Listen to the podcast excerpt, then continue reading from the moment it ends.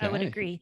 Um, I think the the effort level, especially if you're working to pick up your feet more or going uphill, particularly, like your heart rate's going to be getting in zones that your legs actually can't get to sometimes on the road if you don't have that turnover, right? So it can give you a different type of workout. Um, I find mentally it's so much easier. I find road running, it's almost like comparable to trail running for me. I'm just checking off the the miles, looking at my watch. But trail running, you know, I'll wake up and an hour later I'm somewhere and I'm like, how did I even get here?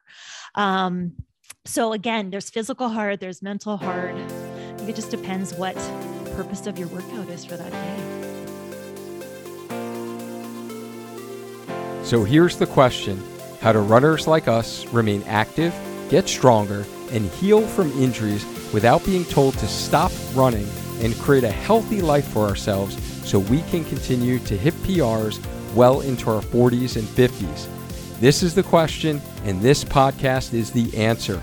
My name is Dr. Duane Scotti, physical therapist, running coach, and creator of Spark Physical Therapy, where we help active adults be able to run without aches and pains so you can feel good about yourself again. Welcome to the Healthy Runner Podcast. Hey, healthy runners, are you ready for your glow up? Have you guys heard the news yet? Noxgear's signature product, the Tracer, which I have been glowing about. See what I did there? For the better part of nine months now, has just been re engineered for a better fit, higher visibility, more color modes, and twice the LEDs for your brightest move yet with the Tracer 2. All of our healthy runners use Nox gear during this time of the year when the days are getting shorter in order to get in those runs, even if it is dark outside. One of my pet peeves is when I'm driving and I don't see a runner until the last minute because they're not visible because they're not using Nox gear. We are all about runner health on this podcast, and Nox Gear's Tracer 2 is an essential running tool to keep you safe and visible while running. The Tracer 2 keeps me lit up from all directions during my 5:30 a.m. runs, and I always get shout outs and comments from other walkers and people traveling in cars because they notice the light display I'm giving off. If you are looking for running gear that will actually help you stay safe while running, we've got a special offer for you where you can save 35% off by using the code HEALTHYRUNNER. Just head to noxgear.com that's N O X G E A R dot com and use the code HEALTHYRUNNER at checkout to save 35% off. Go ahead and give Nox Gear a try. Trust me, you will never feel safer running. Hello and welcome to episode 108 on the Healthy Runner podcast, where we help you get stronger, run faster, and enjoy lifelong injury free running. Today, we are tripling your fancy on the show with not one, not two, but three running physios, coaches, and podcast hosts with us today. I'm super excited to introduce you all to two amazing individuals who are very respected and esteemed colleagues of mine. Welcome to the show, Carolyn and Kim. Thank you for having us. Great to be here. Oh, this is going to be great. So, like their Instagram bio says, we are going to bring road runners and trail runners together today. As Carolyn and Kim say, running is life, life is running, and what inspires your soul. And that's what we're going to basically be getting into today. So, this is going to be a fun episode. And as a topic, we really have not done a deep dive on the Healthy Runner podcast before. Um, really looking at kind of comparing, contrasting trail running and the more traditional road running. So if you are a trail runner who has been listening to the Healthy Runner podcast for a while, and then you kind of are like, hey, when are they going to talk about trail running? Like you're going to feel right at home because that's like Kim's jam. Uh, she's the trail runner. And if you're a road runner who either is considering delving into some of the trails, this is going to be helpful for you. Or if you're a road runner who doesn't want anything to do with trails, then we have something for you as well because Carolyn is here and she is a road runner. So, in this episode, we are going to chat about some of the common questions we get within our healthy runner community when it comes to trail running. Maybe we will bust some myths along the way. Um, then, we're going to also get into some healthy running tips by two running health experts and how running has really inspired Carolyn and Kim to live a deeper and more meaningful life. All right, Carolyn Kim, that was like a long intro, wasn't it? Like, holy cow. You're like, all right, like, let's get to it. So, you guys are faithful listeners and supporters of the show. So, I know you know how we roll, and especially as physios. So, how are we going to start our warm up with? What are we going to start with? Dynamic, dynamic. warm up dynamic warm up yes. Yeah. So for our healthy runner audience who have not discovered your amazing inspired souls podcast yet can you tell them where you're from and what do you do? We'll start with carolyn and then we'll move on to kim all right. Well, I am coming at you live from Winnipeg, Manitoba. We're in central Canada here. I did not grow up here. I grew up in Brockville, Ontario, kind of between Toronto and Ottawa. And uh, Winnipeg is very, very cold. it is. It was minus 45 degrees with the wind chill today, uh, Celsius, which is I think minus 49 Fahrenheit. So super wow. cold. Holy cow. that is crazy cold. Okay. All right. So, my name is Kim. I am, yes, a uh, licensed physiotherapist. In Canada, we say physiotherapist.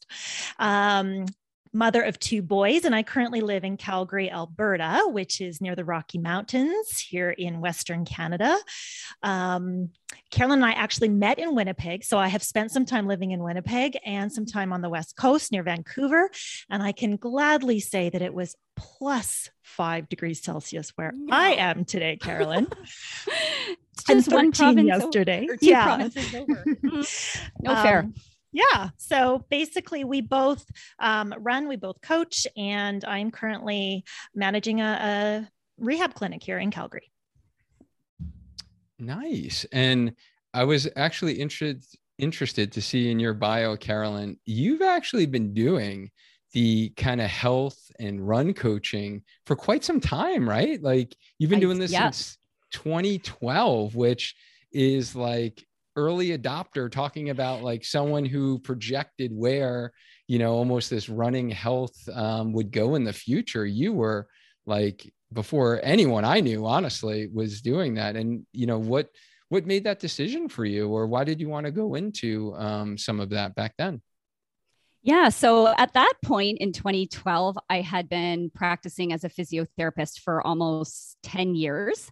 And I had worked in, you know, clinics and hospitals and and I liked it, but I really found that I was treating people saying like i really think that a lot of the injuries that i'm treating here could have been prevented right and especially the sports injuries they could be prevented by really looking at you know in, in the case of running uh, what are we doing in the training? And so i found myself really drawn to not just the training aspects but also the nutrition and the stress management and the sleep and all of that other stuff that really plays into whether somebody is inflamed or somebody's feeling healthy or whether they're feeling really sluggish and, and sick. And so i found myself being drawn to health coaching, but I actually didn't know what health coaching was. I just sort of like I almost feel like I made it up or something. like you're you're so bang on when you say that I was an early adopter because I can totally remember making my first business cards and being like, what do I call myself? And I just I just thought about it for a couple of days, honestly. And I was like, I think I'm going to call myself a health coach. And I didn't even know it was a thing. And then the certification came along for it in 2016. So then I got officially certified. Wow, that is that is a really neat story because like I said, I I don't know of anyone who actually started back then. And you are quite an accomplished runner yourself. Uh, you're a little Miss Speedy there. Um, seeing some of your times, half marathon and 128, and you've you've qualified for Boston before. You ran Boston in 2016. Mm-hmm. Um, how was the weather that year? I it, it doesn't go down in history as one of the hot years. It wasn't like a 2012, okay. but I found it pretty hot. And if I'm going to do my Fahrenheit correctly here, it was like mid 70s, like high 70s by the end. So it was like quite hot. And and That's again, really hot. we were, you know, anywhere you live in Canada, it's really hard to be ready for the Boston Marathon in April because you do the majority of your training right through the winter months, and the snow is barely off the ground. Uh, you know barely by a month before the the race. And so to get in those quality sessions is pretty tough. And so i wasn't heat acclimatized uh, heat acclimatized whatsoever. And so i remember um, walking to the start line and you have that kind of mile walk to the start line for anyone who's done boston. And i was sweating walking to the start line and i was like oh this is not going to be a good day. And um, I, I in all fairness i did not adjust my strategy nearly enough. And I had a terrible race, like with a big, giant positive split. So um, it was a wonderful experience, but it was a nothing to write home about as far as my time. Wow. The, yeah, I, w- I would imagine the experience um, is something that everyone talks about, um, you know, the experience at Boston. But yeah, I cannot imagine uh, going from that temperature shift. Um, mm-hmm. Did you do like some treadmill running for that training um, block? You know what? At that point, I lived in Belleville, Ontario, and I did not find the winters were were too bad there. They're nothing like Winnipeg. So, uh, whenever possible, I try to do all of my running outside. Uh, so I may have gotten on the treadmill a few times, but nothing, nothing much. Okay.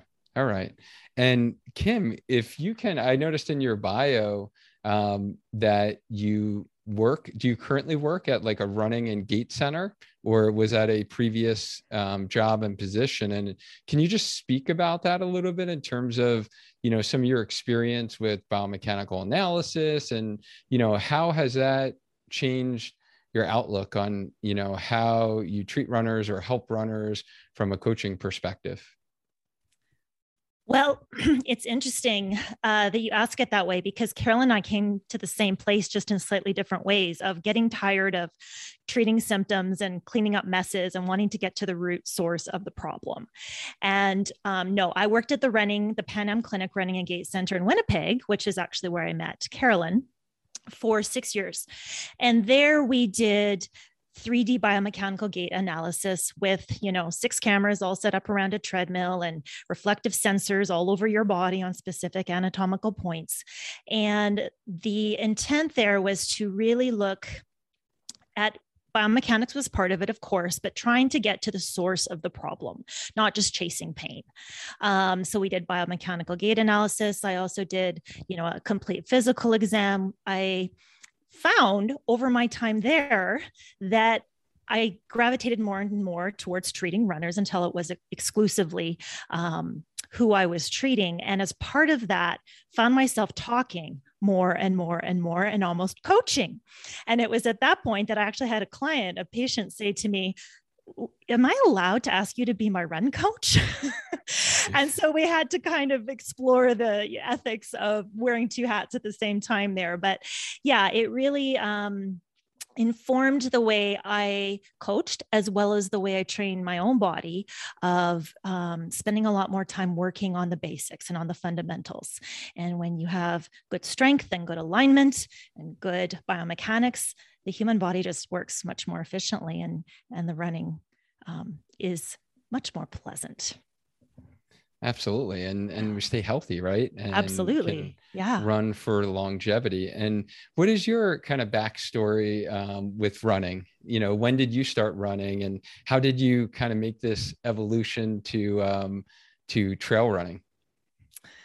I I flirted with track, track and field in in middle school and, and early high school, but I really got into more long distance running after university when I lived on the West Coast on Vancouver Island because the climate was just so conducive to it year round.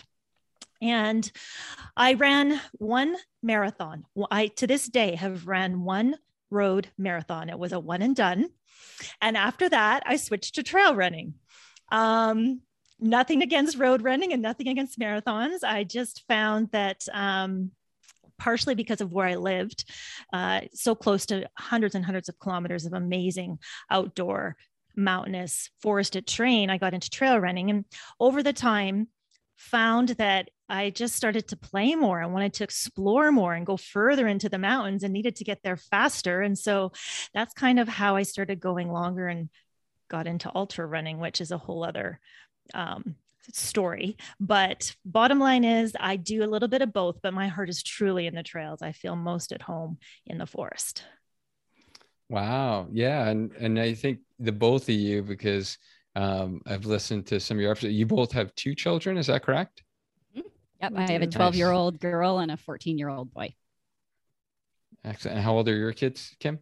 Um, mine are 12 and 14. So oh, very, okay. very yeah, similar in ages, age. Yeah. yeah. very similar age. Two boys though. But yes, we we have very um mutual kindred spirit type conversations about fitting in, running and life and being a mom and all that stuff. Yeah. Yeah, and definitely, you know, you guys are juggling a lot professionally um, as moms, as accomplished runners, as helping other runners. Um, so, and having a podcast, and that's actually how we met um, mm-hmm. through your Inspired Souls podcast. So, for those um, that don't know, we originally connected for your show. I was um, lucky enough to go on your show for episode 66, and we talked about kind of, you know, how we can spark your training with some prehab. Mm-hmm. And um, for those listening to this right now, if you haven't listened to that, then go over and check out that episode on the Inspired Souls podcast. Um, it's episode 66. And then go ahead and while you're there, subscribe to their show and start listening some of the episodes because as you're going to see today, um, these are really two knowledgeable, knowledgeable, and really, really genuine um, people uh, who are really sharing some great information for you as runners. Um, so we had a great conversation. I knew that I needed to share you and all that you bring to the table with our healthy runner listeners. So, you know, thanks again for accepting my invite and coming on today to talk about, you know, kind of trail running and road road running and I'm sure we'll get into some other things in you know some of your history but before we get into our topic do you want to just share you know what made the two of you so you mentioned you were kind of working together um, you know at the clinic there um, what made you want to start a podcast mm-hmm. Do you want to take this one, Kim?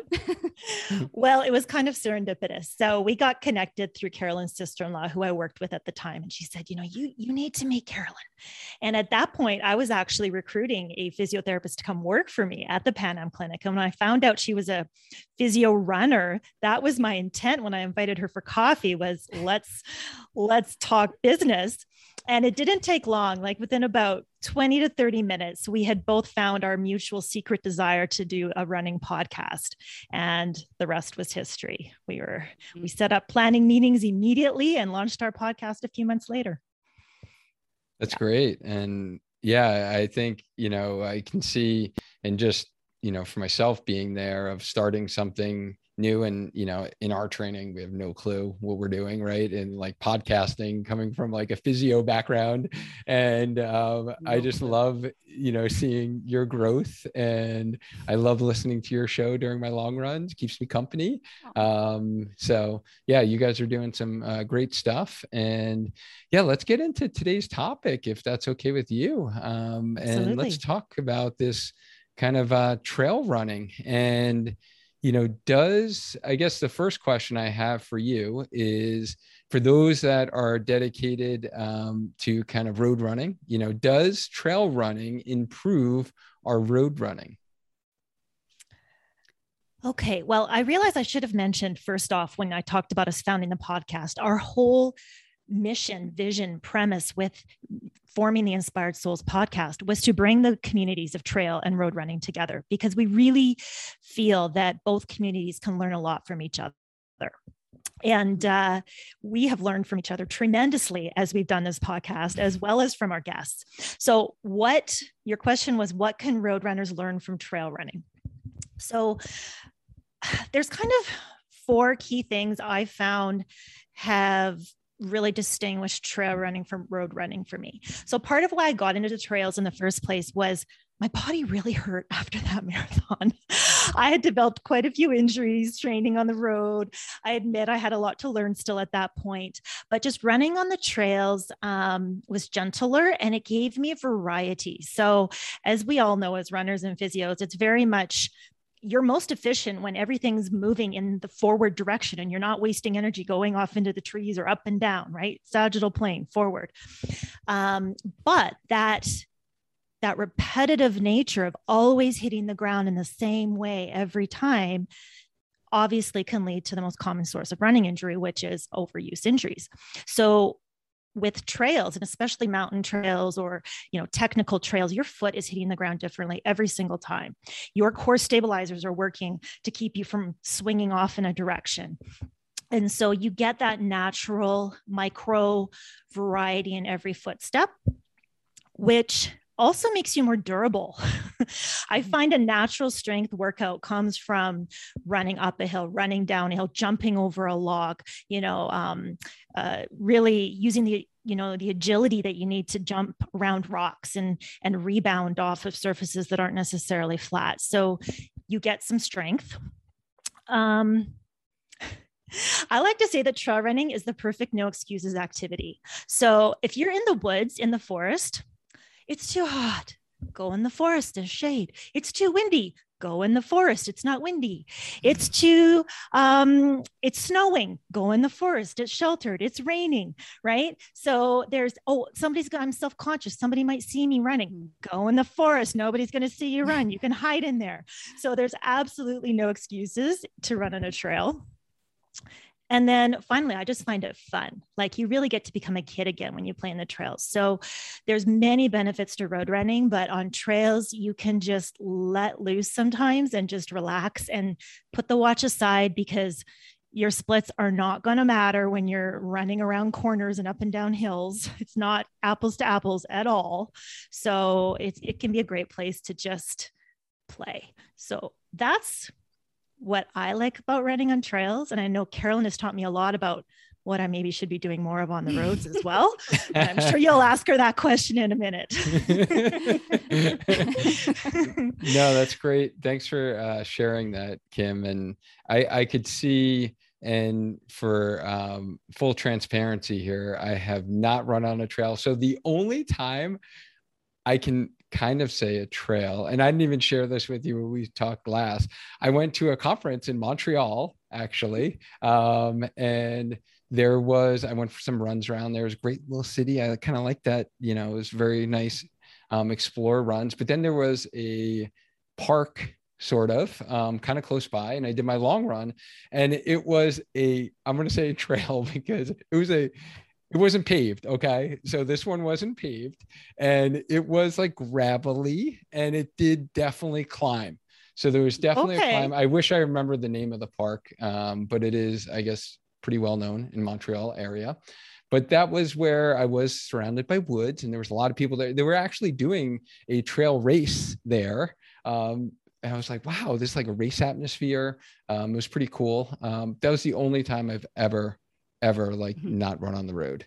Um, but I could see that it it can be very relaxing and like Absolutely. you mentioned of just going yeah. out and playing and we have mm-hmm. a lot of runners in our community who speak of this um, again i just haven't done it yet um, i'm mm-hmm. not against it i think at some point i most likely will um, it kind of seems like almost a natural progression or you know when you get tired of whatever hitting my half marathon getting my half marathon time a little better or running a marathon mm-hmm. again and that i'll eventually go there. And we do have some great trails in connecticut here um, and there's a lot of runners who who love trail running in connecticut. So it's uh, something that I, I think I'll eventually take up. And the more episodes i listen and how you speak of it kim um, you know, you might be converting me a little bit there. Uh, that's my mission. I'm I've been slowly converting Carolyn too as we go along. But I don't think anybody needs to be 100% in either camp. I think spending time in both places can be really um, beneficial.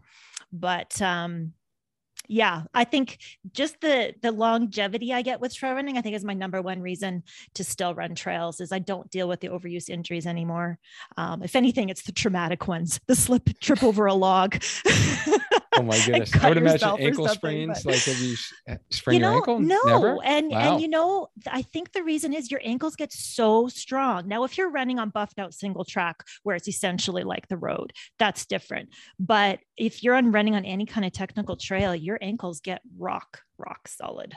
Okay, so you just use yeah. some terminology that just like flew over my head. I'm sure it flew over other people's heads. What does buffed out single track mean in layman's um, terms? so it's the type of it's a trail that's very smooth it's had hundreds and hundreds of feet go over it it's hard packed no real bumps it's just like a nice little two foot wide path. So a lot of trails in California, um, you know, Pacific Northwest will be more like that. You get into where more where you live on the Appalachian Trail side of the country, it's going to be a lot more roots and yes. you know rocks and uneven surfaces so and that's the other thing is variety you you no two trails are the same ever Nice. Okay. Yeah. Thank you for that explanation. Yeah. I would say the trail, the quote unquote trail I ran in Montreal was more that flat. I was not running on roots or anything like that. Um, but I have gone hiking around here and yeah, there are roots like everywhere and rocks. And I think to myself, like, how do people run on this? because you learn to pick up your feet. You can't be a lazy runner. That's for sure. I would imagine it's like, holy hip flexors here. like, get them up, get those knees up. yeah. All right. So let's um let's go to Carolyn here. So with your your primary discipline, we'll say, is road running. You know, why do you think road runners should um, perhaps run on some trails? Well, it comes back to that variety. Um, when we run on the road all the time, it's it's like Kim said, the every single step is the same, and there is an increased risk for injury when we're taking every single step exactly the same. If you have that little biomechanical insufficiency, it's going to be amplified on the roads. Whereas when you get onto the trails and no two steps are the same because you're picking up your feet and going over rocks and, and roots and uphill and downhill, there's just so much variety and you use your body so differently that there is that kind of hidden injury prevention aspect to trail running. So I think that they complement each other really well and you get really strong running on on trails like Kim said because often there is that uphill and downhill and you want to talk about I just did a cross country race so I did, took part in the cross country season in the fall and we did two races and i did an 8k cross country and a 5k cross country. And i don't know like we live in the flattest place. Winnipeg is very very flat. So most of my running is on flat. And for some like I hadn't heard of this park where this cross country race was taking place, but it was hilly. And I couldn't believe, like, I'm not uh, trained necessarily for for running on hills right now. And there is a maybe kim can speak to this better but there is a real art and a skill to being able to run uphill and downhill efficiently. So there was like ladies that would just bomb past me going downhill and i was like so timid and so scared that i was just gonna like fall. There's a real art to it and a skill. So um I think it's again really uh, beneficial to get on those different surfaces and um, f- for the injury prevention. Not to mention for getting out of that obsessive roadrunner, checking the watch every five seconds kind of mindset. It, like Kim said, it doesn't matter in the trails. Your pace is going to be slower. Like most people find that the effort is much harder, the pace is much slower, but somehow the enjoyment is amplified like you're going slower, but it doesn't really matter because you're connecting with nature. You're maybe connecting with the friend that you're running with, and the time just seems to fly by differently than when you're on the roads. So those are some of the the reasons that I like to get off the roads uh, from time to time and um, and hit up the trails. And you can get covered in mud at the same time. yeah. No, again, nothing makes you feel more like a kid. yeah, so you're having some fun out there and bringing back your childhood days. This episode is brought to you by UCAN. UCAN Nutrition is powered by Superstarch and it delivers that steady, long lasting energy without the spike and then the crash. I had to take a moment to spark off this episode and share the exciting news of their long awaited energy gel called UCAN Edge. UCAN Edge represents a quantum leap in how runners will fuel for their long runs and their races. It is the first and only on the go training fuel powered by Superstarch. Edge puts you in the ideal performance state by keeping blood sugar stable so you can work smarter and harder. The next generation of sports fuel has arrived, runners. And I've been using UCAN Energy during all of my long runs and races since its inception and love their new Edge fuel as it is the most delicious energy gel you can find on the market, and it's powered by their true, tried, and trusted superstarch. So you can't go wrong with that. So since you are a part of our Healthy Runner community, you will get 20% off all of your orders at ucan.co. Just use the code Healthy Runner during checkout when placing your order.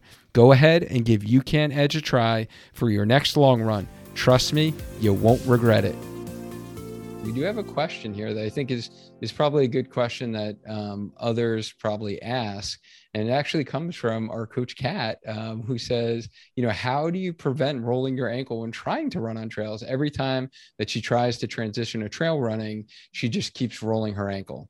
So you know she the trails that she's done have been very rocky should she start on less technical trails would you say I, I would say so. Yeah. It's just like you don't you don't start out running up a whole mountain or sprinting, you know, at your tempo pace for the entire run. You start out in increments.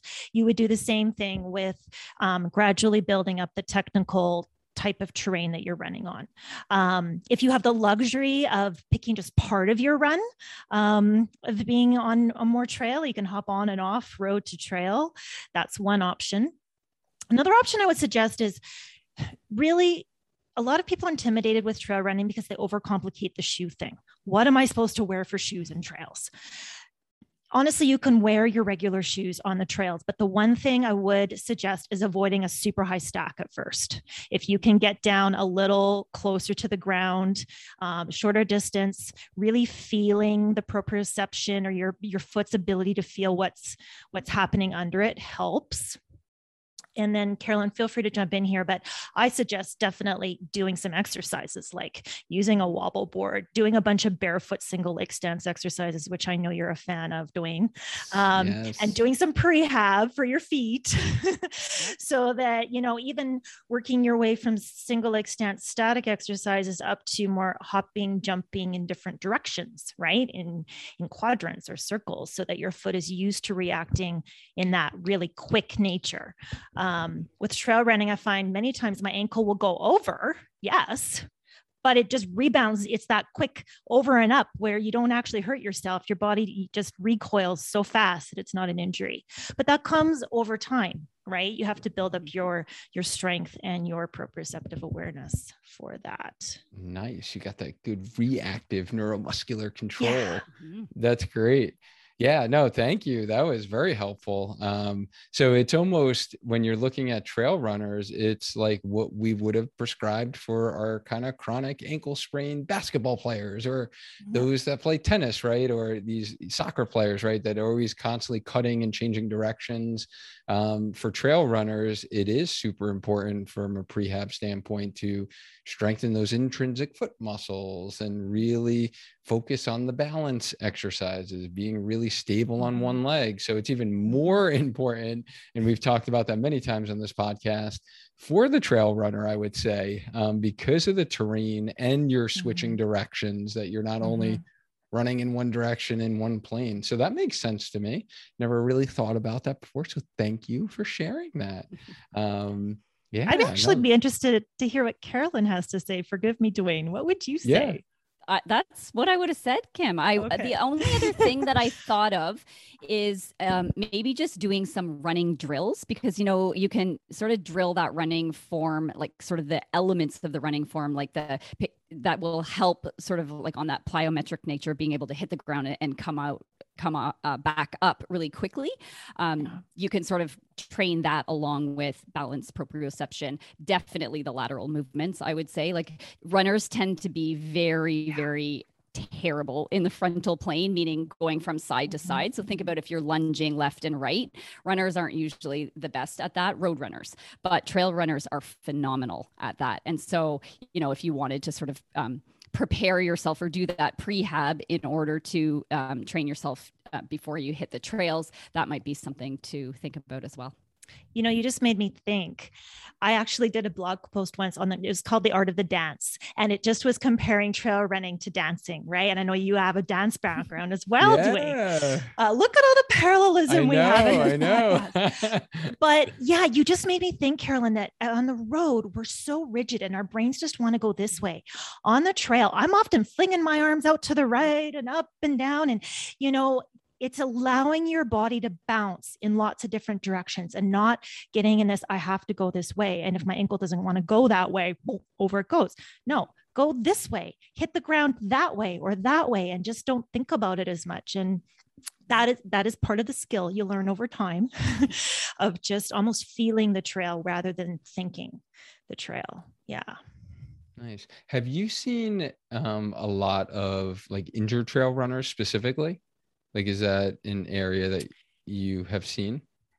That was my whole practice in. It was in, um, okay in Winnipeg. However, the injuries are different. They're typically more. Um, I was running down a mountain and caught my toe and stumbled and, and, tore my hamstring, right? It's the big, it's the traumatic injuries. Or okay believe it or not, falling and, and landing on your wrist. Mm. Um, there are definitely the overuse injuries because the trail running community tends to drift into ultra running quite easily and early.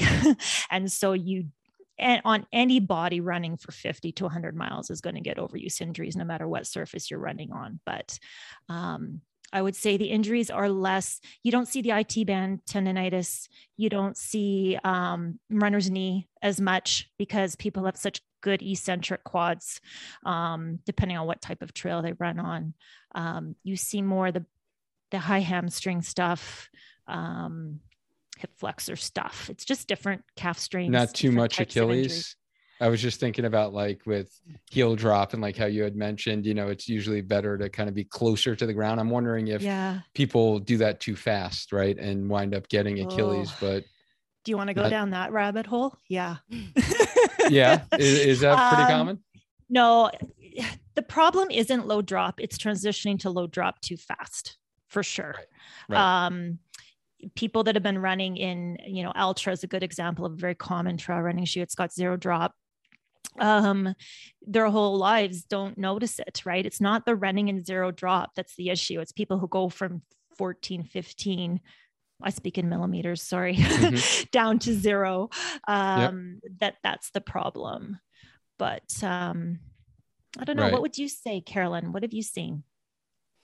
I, I don't tend to treat trail runners too much or to even have them in my practice, right? Because I'm mostly working with the road runners. But um, yeah, like you said, the injuries are just going to be more traumatic usually. They're usually than... more traumatic. They're more dramatic. And there's yeah. a huge story to it. yeah, exactly. Yeah. Like I have this forehead injury because I tripped and I fell and I hit a tree. You know, yeah, like that's it's those kind of injuries uh, mostly I, that that I would suspect. Um, but like I said, I don't have a ton of firsthand experience treating trail runners. Yeah, and I, I just going back to, I guess I was I'm perseverating on kind of the heel drop just because I, mm-hmm. I, it makes so much sense to me and I never really thought about that that it does you do want to be closer to the ground and like uh, something with a high stack height like a hoka probably or a traditional hoka would not be the best for trail running, um, especially if someone does have a history of ankle instability, ankle sprains. Um, to me, it makes sense to be closer to the ground. But I do have an individual right now that I'm working with, and you know, he did have some pain, and you know, the first thing that traditional medical practitioners will usually go to is like, "Oh, you're running an ultras." Like stop running in ultras and that will get rid of your pain and i agree with your point there kim in that it's it's not the ultras that are causing the pain it's the fact that you haven't you know allowed your body to adapt but this gentleman did like he's literally been mm-hmm. running in them mm-hmm. successfully marathons for 10 years and never had this pain you know but mm-hmm. it, it's like when you get this one message that gets out there and it's like oh zero drop that's going to cause you to get achilles pain or that's going to cause you to get injuries so i loved your comment there kim that it is something that um, you know it, we need to allow our bodies to adapt to any type of running we're doing, whether it's road running, trail Anything. running, and now that makes perfect sense. Um, so it sounds to me, at least what we've talked about so far, that trail running is could be slightly more dangerous, per- perhaps from a traumatic standpoint. But is it harder than road running? there's many different types of hard. Yes. I think if people just automatically go from the roads to the trails, they will experience trails as being harder. Yes. But like we said, the effort is is different. You, they may be putting out more effort and yielding a slower pace. Um, and so, you know, that may feel harder to a lot of people. But what I often see is that it ultimately makes their road running feel easier. So when they come back onto the roads, the road running actually feels better and it feels easier for having been in the trails. Yeah. Yeah. Okay. I would agree.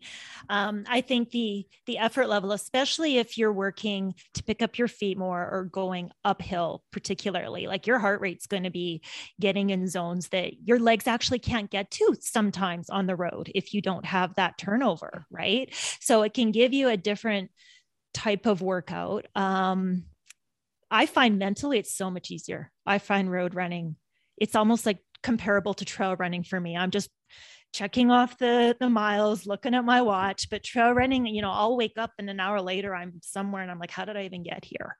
Um, so again, there's physical hard, there's mental hard. I think it just depends what the purpose of your workout is for that day, right? Yeah. Yeah. Okay. Yeah, that makes sense. And um, we do have another question that I think, and this might go into some of your tips, but are there specific exercises that you would, beyond what we just talked about, kind of foot stability, ankle stability? Are there any other specific exercises that you would think in your minds um, as kind of running expert physios um, and coaches that you would design for a trail runner? Or is it really just dependent upon the person.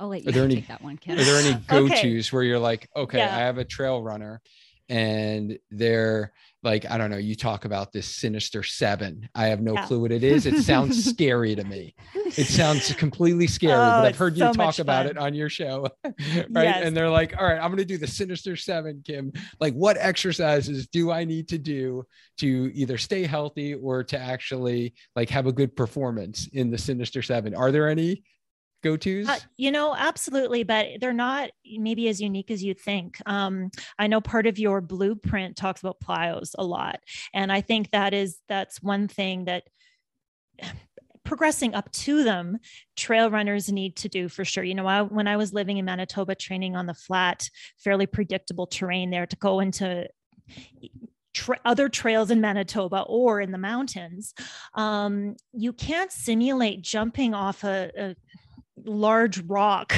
going down a mountain in any other way than jumping off a box right? Unless you're actually in the mountain. So so doing plyometrics to build up your tendon durability and and reactivity i think is super important.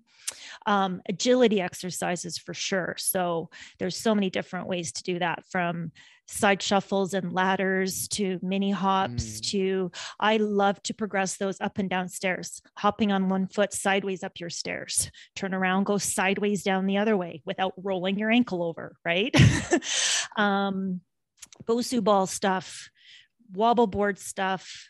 Um, oh, you just playing you know even dancing can be a good a good exercise for trail running um, Carolyn, help me out here. Can you think of any other? You're doing great. I just remember when you when you were living here, uh, you would take out a membership at the at the uh, ski hill in the summer, mm-hmm, right? Mm-hmm. And you would be going up and yeah, down the hills yeah. there. But when you couldn't hit the ski hill, you would be doing um, stairs. So don't forget yeah. about just your your regular mm-hmm. old staircase and just doing up and down on the stairs. But I love that. I mean, I'm a big fan of uh yeah, like come up to the your bottom step, for example, and just like on one foot hop up onto the steps. Mm-hmm. There's the balance coordination, the agility, mm-hmm. if you go back and forth, like it's there's a lot that you can do just with you know equipment that's around yeah. your house. And I know Duane, you're big on that as well, right? With the your YouTube videos are often eh, with equipment that's just lying around that would be common equipment at your home. Absolutely. Yeah. And yeah.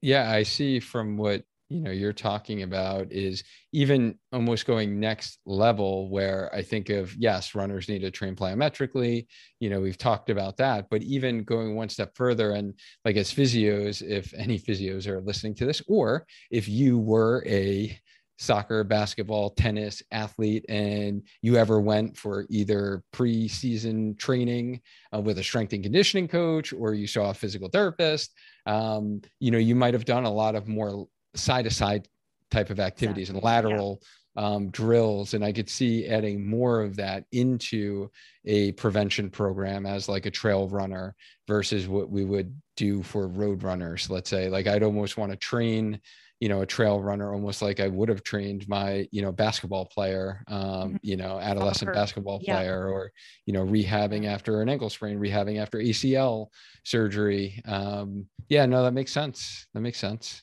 Cool. Yeah. The, the rotators, like you just said, the, the sideways plane and rotational plane, that would be the only other thing I would say is that it's important to offset for road runners, you know, having those lateral stabilizers and those rotators being strong, but it's essential for a trail runner. Absolutely essential. Um, that's what's going to keep you from tripping and going off into the trees into a stump is having the ability to control all of those rotational forces that come at you. Yeah. That makes sense. And you know because we are on the healthy runner podcast and you guys are both like very accomplished physios and you've done some amazing things in your physio career right? Even before you really kind of specialize in working with runners. Um, what are your healthy tips? I know you know what mine are, my kind of blueprint, but what would you say like your you know running or healthy tips are or common things that you've seen throughout your career um, that you're really passionate about in helping the runners that you help maybe you know share two tips each perhaps for sure well i'll go first um, I see again mostly road runners, and road runners hate doing the strength work for the most part. I would say I rarely come across a road runner that's like, yeah, my strength day is like my favorite day of the week. and so, one thing I'm famous for saying to my athletes is we need to take the non running work as seriously as we take the running work. All the runners want to run. I get that. I'm a runner. All I want to do is run, but I'm big on um, making that runner like appreciate the the rest of what happens when we're not running. So, uh, dynamic warm ups, uh, strides, hills, and drills. I'm big on um, strength and mobility work, core work nutrition are you fueling properly are you eating enough um, are you uh, sleeping enough? Are you recovering? Like the all of the things that go on around your running to support your running are have to be taken just as seriously. And i just wrote an article today where i said um, what when you sign up for a race, you're signing up for the training. Like, don't forget that. Like, the easy part is signing up for the race. The hard part is going, oh, yeah, it's not just the running, it's actually all this other stuff. And I could take it one step further. It's the um, expert time management that you have to have to get this all into your busy life. It's the extra laundry you have to do. like, there is so much that goes on around our running that isn't just the running, and taking that as seriously as the running is uh, one of my biggest tips as a coach. My goodness, I love that how you phrase that. And it is so true. And we find that oh happens so much and even you know folks that we hear from in our community it's kind of like sign up for something and then you know they get an injury or they're not happy with their pace or they think they should be running faster but did you do this did you do that did you and if the answer is no then you haven't really committed to the training and i love how you said that um, that was that was just perfect, honestly. Um, so, guys, if you are, when you're listening to this, think about that, right? Are you dedicating that time to everything that Carolyn said? Because it's all going to affect your outcome. It's not only about you running fast. Everyone just wants to run fast and get faster and get a better time. It's all of those little things, the things that you may not have even thought about contribute. Um, and, and I know you mentioned not... sleep. Oh, sorry. No, go ahead. I was going to say they're not um, sexy. Like they're not Instagram worthy for the most part. You're not going to be like, here, I'm on my foam roller. like it, it's just kind of boring and mundane. And I get that it's really um, a lot more Instagram worthy to put up your cool workout that you just did at the track or whatever. But uh, for the most part, we really, and I, I kind of wish, um, I might champion this myself, but I, I kind of wish there were more examples of this, even from the professional runners. Like, here's me taking a nap. Like, I just took a two hour nap today, you know, and, and glorifying that as much as the the big hard workout. Oh man, that is Boom. that's yes. And I'm probably guilty of that as well because like we do get pumped up for like that track workout, right? And I do find myself definitely like posting track workout and long run because you know like mentally, right? That's what we like yep. amp ourselves up for and it's like okay, we got to give this hard effort. But you're right, like we should just set a challenge. Like the three of us should yeah. literally post oh like yes. once a week. The unsexy running picture challenge. Boring. yes. We we something need our boring. own hashtag.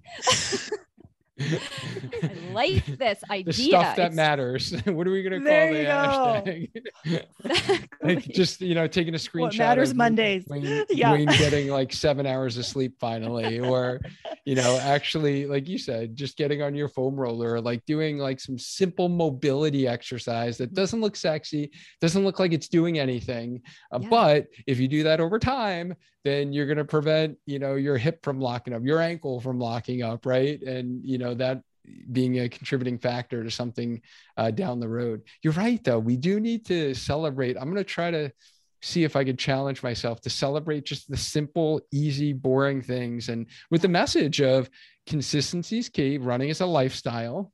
It's yeah. not about just, you know, doing the hard thing and the one thing that is going to lead to your outcome. Um, thank you for sharing that. Any other tips, Carolyn? Uh, you shared a lot there, but I was just wondering if you oh, had. how much time do you have?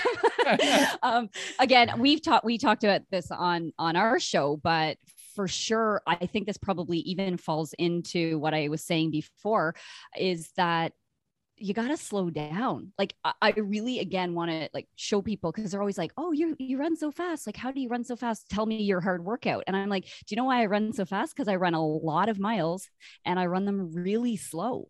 And so there's Pete, you know, I'll uh, talk to to runners who are, you know, they race slower than I do and they're running their easy days faster than me. And so part of it is like I want to normalize this easy running um, and, and put up my and I hate using actual paces because it's going to be slow for someone and it's going to be fast for someone else. But just like that painfully slow pace that, you know, you're not even sweating at the end and you don't even feel like you've done anything. You don't even need a shower afterwards. Like that's the pace that I'm running like about 80 or 90% of my weekly miles at.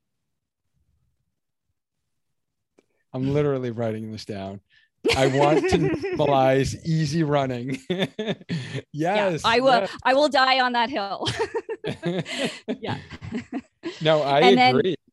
Then, and it just if I can just add to that, a lot of the clients that um, I coach, you know, will talk about their easy runs, and like you said, and I, I I say it just to put it in perspective for them, not to say like, oh, I'm faster than you, because right fast mm-hmm. is all relative right Absolutely. but yeah. it's like if this race time is 10 minutes faster but you're running your easy runs faster than i run my easy runs yeah. then we have a, a problem and it, I, I think you're right in that it is our culture and it is we see people posting things at specific pieces or we just feel that there's no way I can run slower than a 10 minute mile or I I don't want to see a 10 on my watch. I want to see that I'm in the nines.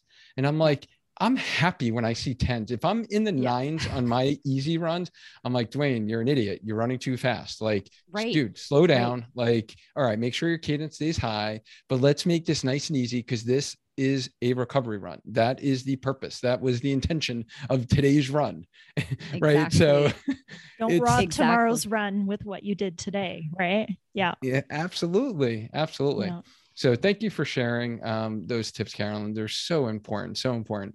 So Kim, what do you have? What are your what are your kind of uh, healthy running tips? I know Carolyn talked about a lot, so I don't know if there's. I was going to say you didn't you. leave me a whole know. lot there, Carolyn. I do. I do have a couple, maybe taking a slightly different vein. So, as I mentioned, I am also trail ultra runner, and a lot of trail runners get the bug very early in their trail running career, and they get the FOMO, right? That fear of missing out. And so, my top two tips are really quite interrelated. One is avoiding the too much too soon, right? Um, jumping up in distance, adding too many races in a season. Um, and so, what what I usually say there is, you know, don't do, and I'm going to throw out some big numbers here, but this is what trail runners do. No more than don't do a 50 mile until you've done 350 Ks. And don't do 100K until you've done 350 miles. And then 100 Ks before you even think about a 100 miler. So many trail runners, you know, get on YouTube and Instagram and they see the Western States 100 and I've done a 50K and next year I'm going to do my first 100. People need to respect the distance, slow down, and as part of that, my second tip then would be know your why. And I've spoken about this, but whether you're a trail runner or a road runner, if you really sit down and ask yourself to write down 10 reasons why you're running or 10 reasons what you what things you want to accomplish in this race season and make sure every single race you choose and every single even run um, aligns with those whys and it will help you to avoid that FOMO. It'll help you avoid, oh, so and so's going to this city to do this marathon, and next weekend so and so's doing this, and I can't miss out on this girl's weekend in Vegas doing rock and roll, and then I want to go do this and that. So if you can, it'll help you plan your race season. It'll help you um, listen to your body more and not ignore some of those things. If you really know why you're doing something, um, it will improve your longevity. So I don't know if I expressed that quite right, but knowing your why um, and avoiding just too much too soon, which is the number one reason all runners get injured, right? Or burn out. They burn brightly for two or three years and then poof, you never hear from them again, right? Mm-hmm. So I'd say protect your mind as much as your body. Wow. So many great nuggets in there. And I would even, you know, add to that because we see that in roadrunners too and i loved your your idea of you know completing something three times before going up to the next step because we even see that in roadrunners who, mm-hmm. who run one time. half marathon and they're like oh, i'm going for the marathon i'm like wait no no it's not just double like I feel like training for a marathon is like yeah. you know i don't know times four right in terms of like training and we need to think about the body of work over a number of years and Years, not absolutely you know think in months and say well i've been running for six months and i ran a half so now i got to go to the next challenge of running a full. And i could imagine like yeah to me it's honestly pretty crazy to run a 50 miler to begin with and then to just think about a 100 miler like i can't even fathom right? And i can't even think yeah. about but, but that's the problem I, is people can't fathom and they have no idea what they're getting into. And their bodies are going whiskey tango foxtrot like what's going on? And and the connective tissue isn't ready. Their families aren't ready for them to be running these kind of miles.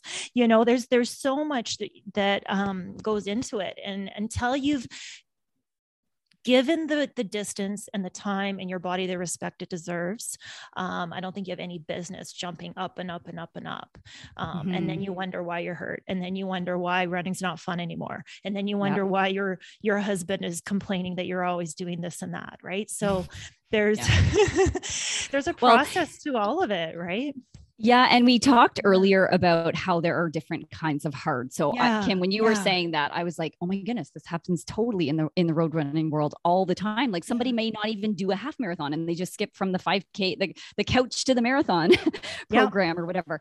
And so, um, I'm always a big. I, I still like to remind people that you can go up in distance and definitely that's harder but you can also try to master the current distance. And i mm-hmm. think that's sort of what you're saying of repeat that that 50k Yeah. a few times. And you'll see that hey my 50k time got faster. So that whole thing can be scaled right on back to the the 5ks to the marathons Yeah. where you go i'm going to spend some time at the 5k and i'm going to get faster. And and it's fun to get faster. And so I'd like to really root hard for the mile to the 10k kind of distance because they're um you can race them a lot. You can race them a lot more often than you can a marathon. All the eggs aren't in one basket. You see progress fairly quickly with them. And um, ultimately, they can make you faster in your marathon when you go back to it. So don't forget about those short distances. Well, and you learn stuff by just experience too, right? Like if you ran one 10K and your gut was perfect and it was a sunny day and your best friend was with you, well, why wouldn't I want to do a half or a full? And then you get to the full, and heaven forbid, that's the first time you've ever had gut issues and you have no idea how to deal with it.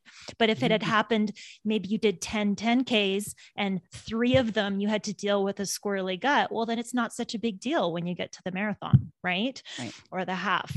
So some of these things just happen over time. You learn how to deal with all those non-running things, right? The chafing and the blisters and the, you Yes. know, the the nutrition issues and oh heaven forbid it starts to rain now. How do I deal with that? Right. Yeah.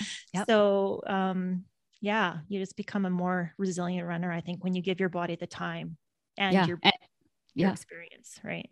and you get more reps, uh, more chances to to uh, get up to bat. You know, when you can do those short 5K. Like they're harder though. They they truly are. So they're they're again, there's I- different kinds of hard. Way, I'd rather you- run a 50 mile Yeah. way more than a 5K. And I'm not exaggerating. They are hard. It feels like a are sprint to me. but the, the endorphin rush that you get with that is real too like when you can be ridiculously proud of yourself when you take like even when you get sort of um you know you've raced a 5k a lot. Like my husband uh he he races a 5k a lot. And so he knows within 5 seconds either way of his time like he will always be there in a 5k Wow. if it's a flat-ish 5k and um, so when he you know takes off 10 seconds or finally breaks through on some level it's like very exciting and you know the the training is fun for those short races i think but again everybody has those different like i'm not saying everyone will love that it, it is hard in that different way but it can be so rewarding too and a lot of people have never tried it Love it. You know what I love most about um, your response to my question is my original question for those that don't even remember was healthy running tips.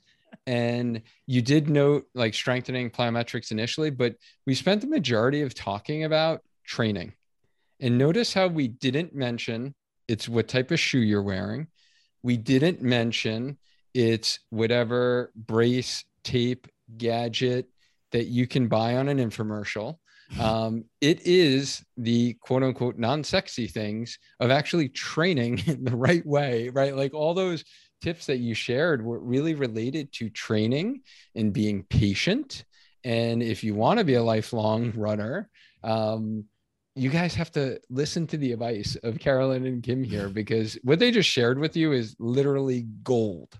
It is gold. And if you follow that, um, you will be successful in staying healthy as a runner. So thank you so much um, for sharing that. That was that was fantastic. And you know, the last question I have for you before we get to our kind of um, our our finishing question is really how has running because you've talked about this on your podcast a lot and um, you know that is one of the things you ask your guests you know how has running really inspired each of you to like live a deeper and more meaningful life Go ahead, Carolyn. All right. Well, I, I just didn't even know where to start with this question because running is like my whole entire life. It's like what I do for fun. It's where we go on vacation. Um, it's where I volunteer. I have a podcast. Like every my uh, my and my job, my paid job is is coaching runners. So like everything about my life is uh, revolves around around running but really how it's made me live a deeper and more meaningful life is that it has allowed me to meet and connect with some of the most amazing people uh, who inspire me to up my game every single day. People I would never ever like, especially with our podcast, right, Kim? Like 100%. we have interviewed yeah. the coolest people that we never would have had a chance to meet or connect with any other way than having that a, a podcast platform.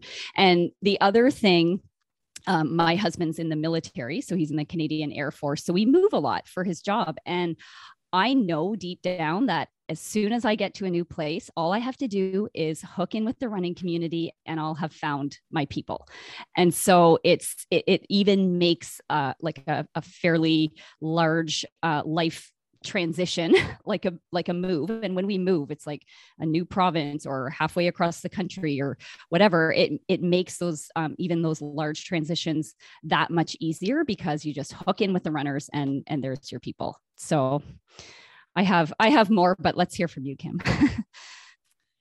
Well, of course, as usual, we think exactly alike in this regard. And yes, my run tribe and the people is definitely something is that it's been intensely meaningful to me over the time that I've been a runner and a, and a trail runner. But you know, as you said at the beginning there, Duane, running is life and life is running. And there's so many lessons that I have learned through my running that have made me a better person, that have made me a better mom, that have made me a better manager, human, human being. I mean, life is hard sometimes, and running is kind of it's my escape, it's my therapy, it's my I even say it's my worship. You know, I just love being out in the forest. Um, in the trees. And so it's my joy, it's my celebration. It's also my punishment. Sometimes when I just need to beat myself up, I go do a good hard hill workout and I feel so much better, right? Um, but it's taught me I can do hard things, right? I can do really, really hard things. Um, I don't think short of having a child, anything is harder than than finishing a hundred miler, or maybe running a 5K. Might be the only thing harder than finishing a hundred miles. No, no, no, no, no, no. I have 5K. not run a hundred miles, but there is no way it's easier than doing a 5K. but yeah, it, it's taught me I can do hard things. And along the way, I've met people in the middle of races that have become you know good friends um, in the most interesting of circumstances. And so, yeah, running to me, it's a gift. It is just purely a gift. Wow. Yeah. Thank you so much uh, to both of you for sharing uh, that. And I think many runners can relate to you because I think, especially now more than ever, like it seems like just life is last couple of years for everyone, right? Has been more difficult um, in one way or another. And you know running is that outlet for all of us to to be able to get the mental release we need to feel good be more productive in life. Um, so thank you for sharing that and highlighting that on your show. And you know i know there are definitely going to be runners who really connected with you today realize what an amazing duo the both of you are. Where can our healthy runner community connect with the both of you well, you can find us on Instagram at Inspired Soles Cast. And just of note, the soles is the like the running shoe soles, the S O L E S. Nice. Yeah, it was a nice little play on words. I like it. I like it. um, so that would be um, Instagram wise. And then I will also put your individual Instagrams in the um, show notes as well. And then definitely they can check your podcast out on all podcast players, right? And yes, go check it out on Apple iTunes, Spotify. Make sure you yep. hit the subscribe, hit the follow on Spotify, give them a rating on Spotify. Yes. Spotify just released yes, new do rating. that now. Yes. Yes, you can hit the stars finally, uh, which is yep. nice. Um, so go uh, check out their show, um, rate their show. Um, it's it's pretty amazing, and this really has been um, you know, so great to really chat with you guys again. And, you know, thank you for sharing your inspiration, knowledge, expertise um, on trail and road running with us today. And I hope we get to do it sooner rather than later. Um, this was really fun. I feel like I could talk to you guys for hours, honestly. And but no one will listen to a podcast. We're podcasters, like man. We could talk for days. yeah. So thank you guys so much for coming on again. I greatly appreciate it. It was thank our pleasure. And most of all, thank you guys for listening to this. Um, whether you're listening on the Healthy Runner podcast, Spark Your Training YouTube channel, um, or in our Healthy Runner Facebook group. And thanks for those who jumped on the live. We do that every week. We go live within our Facebook group to be able to share these episodes with you. So if you want to find out what's next, always go to the event tab in uh, the Healthy Runner Facebook group and you'll find out what podcast episodes will be coming out next. Um, and yeah, guys, thanks again. And as always, let's remember to stay active, let's stay healthy, and let's just keep on running. Until next time, bye. Bye. Bye. Hey, healthy runners, have you been listening to this podcast for a while and have been implementing the strategies we talk about on a weekly basis? If so, kudos to you for taking action because we all know those that are successful are those that take action.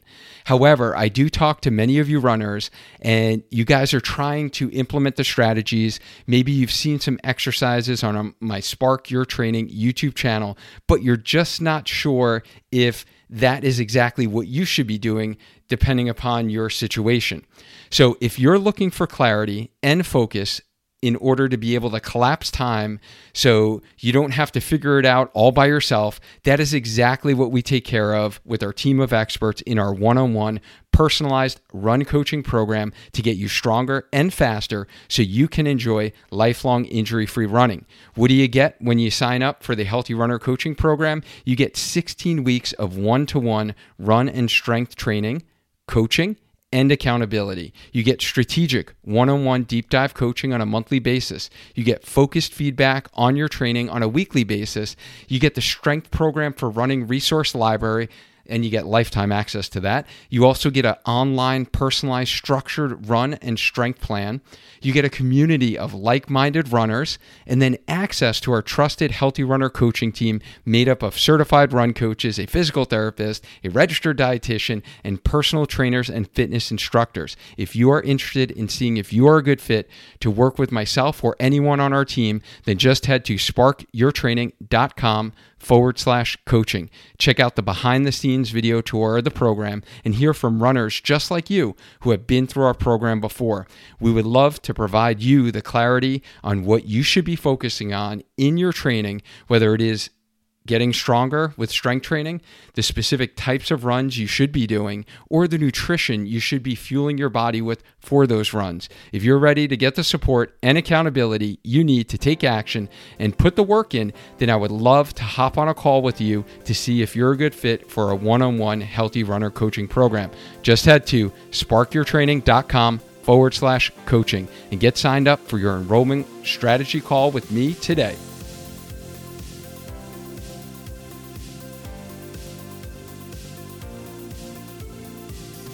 Hey, wait a minute. Just to let you guys know, much of what you heard on this episode is delivered live within our Healthy Runner free Facebook group. So head over to there to request to join our community, in which you will have access to the video version of this episode and so many bonus features, including blog article references and YouTube video links, as well as me answering your specific running related questions. Also, we are closing in on 50 reviews on iTunes, which I am super pumped about, given we're only six months into this podcast journey together. So, to help me get there, the first thing you need to do is you have to subscribe to the sucker, whether it is Apple iTunes that you're listening to this or whatever platform you are on. The next thing is make sure you leave a review. I love to hear what you have to say, and I read all of them, and it means a lot to me. The last thing, guys, is take a screenshot of whatever episode you're listening to and put it on your stories on Instagram and tag me. That's at Spark Your Training. If you do this, I will repost it so you'll get a bump, I'll get a bump, and most importantly, we will share this information with a lot more runners because that is the goal, guys. We want to get this information in front of as many runners as possible to help them be healthy and stay on the road doing what they love. So take a screenshot, share it on Instagram stories, and tag me in it. Let's try and get to 50 reviews on the podcast. Thanks for listening.